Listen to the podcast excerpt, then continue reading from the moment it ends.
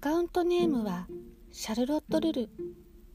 憧れの君から拝借したら意外としっくりきた。髪型と目の色と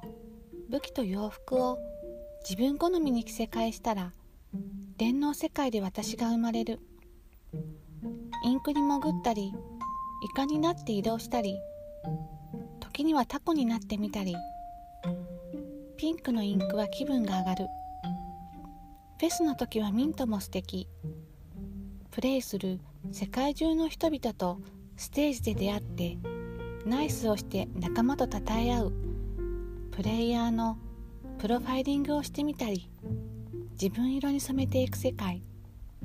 これぞまさしく一期一会の電脳世界。わらわの武器はシャープマーカー。ギアはイカ速とパワー。スペシャルのたまりを全開にして360度の視界を遊戯する。これより前線にて戦いに挑む。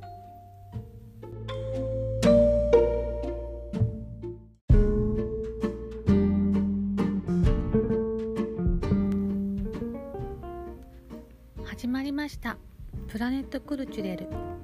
文化の惑星パーソナリティのミントです。今回は任天堂のゲームスプラトゥーンをテーマにお送りします。ここ数年なんですけれどもずっと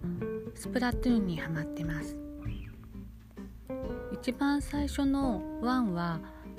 と Wii の方で WiiU ですね。WiiU で始めて最高ランクの99まで上げてその後に2が発売されたのでそのまま2をやったんですけれども2のランクが78の時に3が出たので併用してやっています。このゲームはオンラインで知らない人同士があのプレイするゲームなんですけれども私はレギュラーマッチという4対4に分かれてステージをインクの色で多く塗った方が勝ちというゲームをやってます。CM とかあとコンビニとかでもお菓子とかが売られているのでご存知の方も多いと思いますが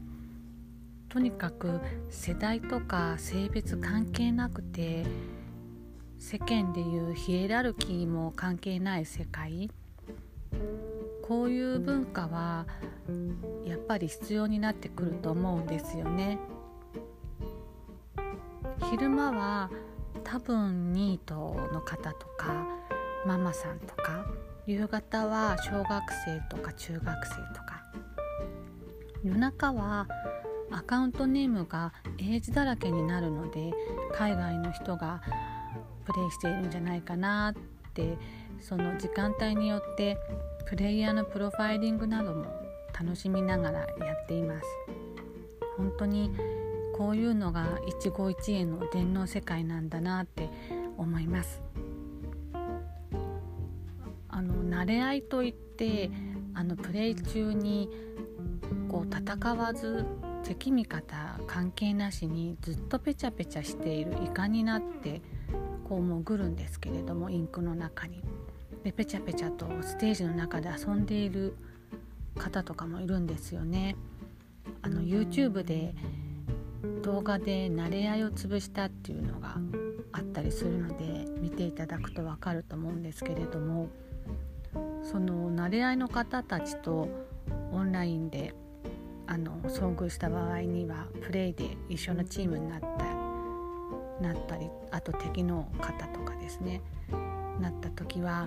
もう私は迷わず切るということをしているのでジャンプしながらペチャペチャ近寄っていって打つっていうのが意外と面白かったりするんですよね。あとやっぱりゲームの世界なので常識外れな天才的な方もすごくいてチーターって言うんですけれども本当はいけないんですけれどもその自分の武器とかギアをプログラミングでこういじるんですねでもう最強ランク以上に改造してあのゲームをしているんですけれどもとにかく無敵なので恐ろしいくらい無秩序に攻めてくるんですよね。でゲームって勝つか負けるかっていうのが面白いんですけれどもこう平和に楽しんでいる人をこうスペシャルとかであの思いっきり攻撃してくるのはちょっとやめてほしいなって思うんですけれどもその時はもう放置して見ている側に徹してます結構面白いんですよねそれも。で3をやってみたらやっぱり2よりも進化していてで1に戻ると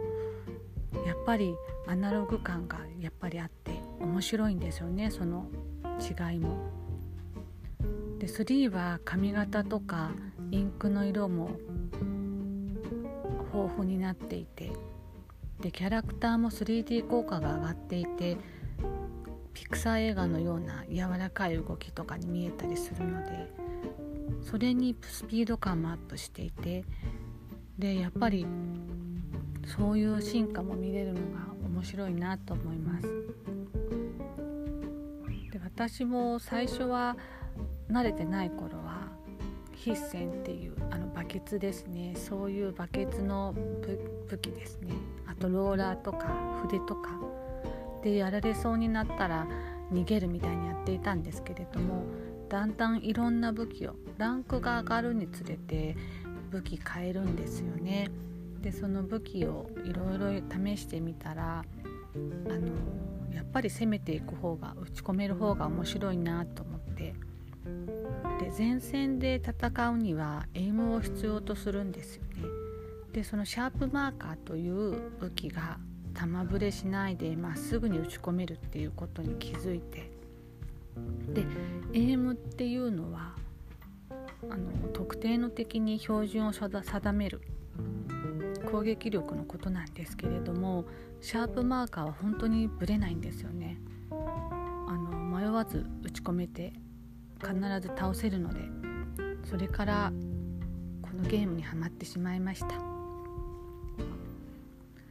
プラトゥーンをやると2時間3時間は平気でやってしまうので本当に4が出たりその先の5が出たりしたら本当にどうしてくれようって思ってしまうんですけれどもでもやりたいなっていうやっぱりそこがゲームの面白さですよねと思ってしまいます。好きなゲームのステージが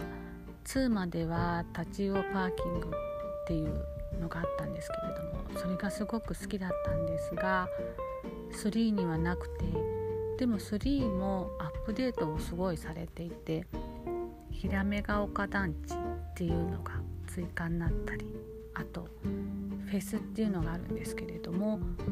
こうフェスがあったりしてとても楽しんでいます。こんなに喋ってしまいました。え皆さんもお気に入りの作品やエピソードなどがありましたら教えてください。メッセージお待ちしております。それではまたお会いしましょう。